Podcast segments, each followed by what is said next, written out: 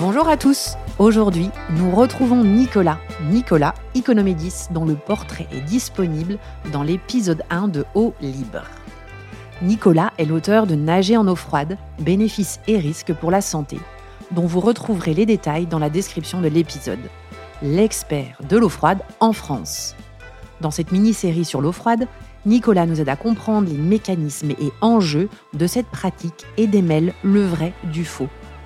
Il répond simplement à quatre questions essentielles pour que nous puissions tout connaître et appréhender cette discipline encore nouvelle et méconnue et la pratiquer en toute tranquillité. Première question. Quels sont les risques de la nage en eau froide? Deuxième question. Quelle préparation privilégiée pour la nage en eau froide? Troisième question. Quels en sont les bienfaits? Et enfin, quatrième question. L'équipement à avoir et adopter pour la nage en eau froide. Mais bien sûr et surtout, en cas de doute, prenez rendez-vous avec votre médecin qui sera à même de vous conseiller. Nicolas, déjà bonjour. Bonjour Charlotte. Donc deuxième question de cette mini-série avec Nicolas sur le vrai du faux de la nage en eau froide. La deuxième question pour toi Nicolas, c'est quelle préparation privilégiée pour la nage en eau froide? Alors pour la nage en eau froide, euh, il faut être tout d'abord en bonne condition physique il faut pas être fatigué quand on va nager en eau froide et surtout il faut être acclimaté. Alors euh, qu'est-ce que qu'est-ce que c'est que l'acclimatation? Comment on va être acclimaté, eh bien, il faut commencer euh, paradoxalement à nager euh, en automne, alors que l'eau n'est pas trop froide.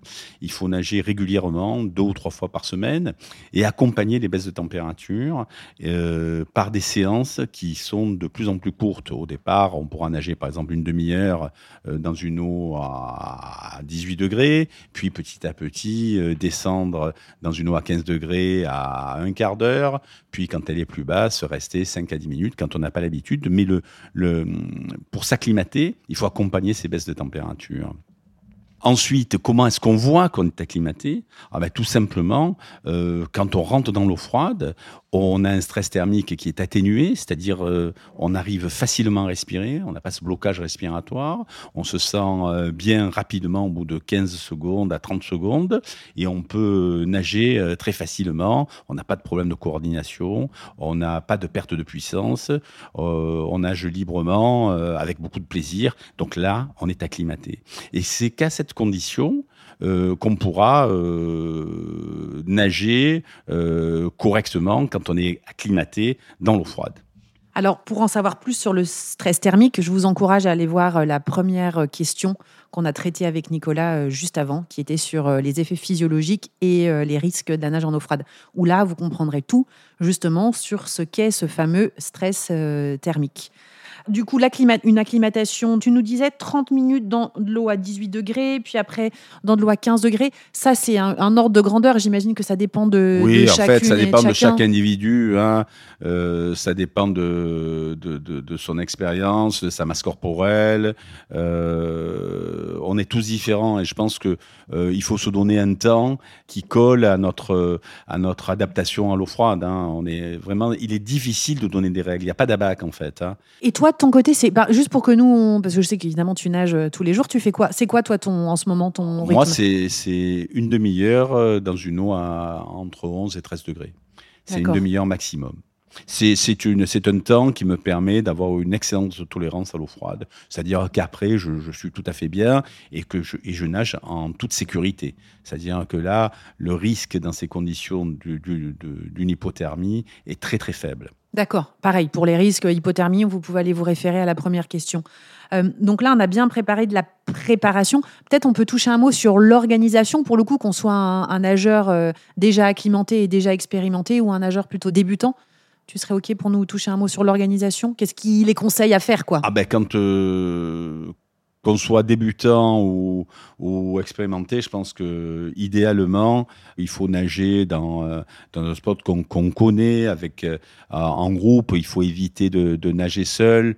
Euh, il faut avoir pris la météo avant, être sûr qu'il n'y ait pas gros temps, quoi. Parce que nager dans l'eau froide avec avec gros temps, c'est-à-dire avec une forte houle, ben on se refroidit plus facilement.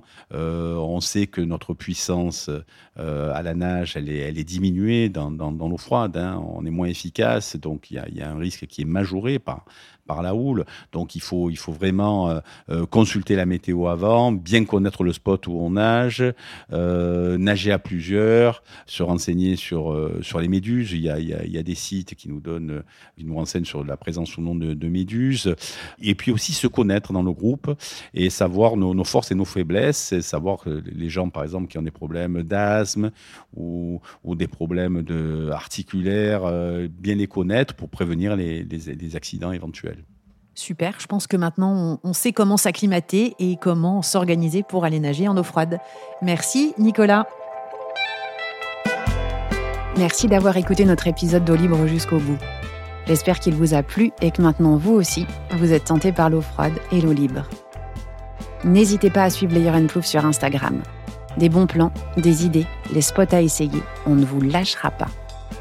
Si vous partagez cet épisode, c'est juste parfait. Si vous avez des suggestions ou pour nous contacter directement, c'est tout simple. Envoyez un email à contact@layerandplouf.com.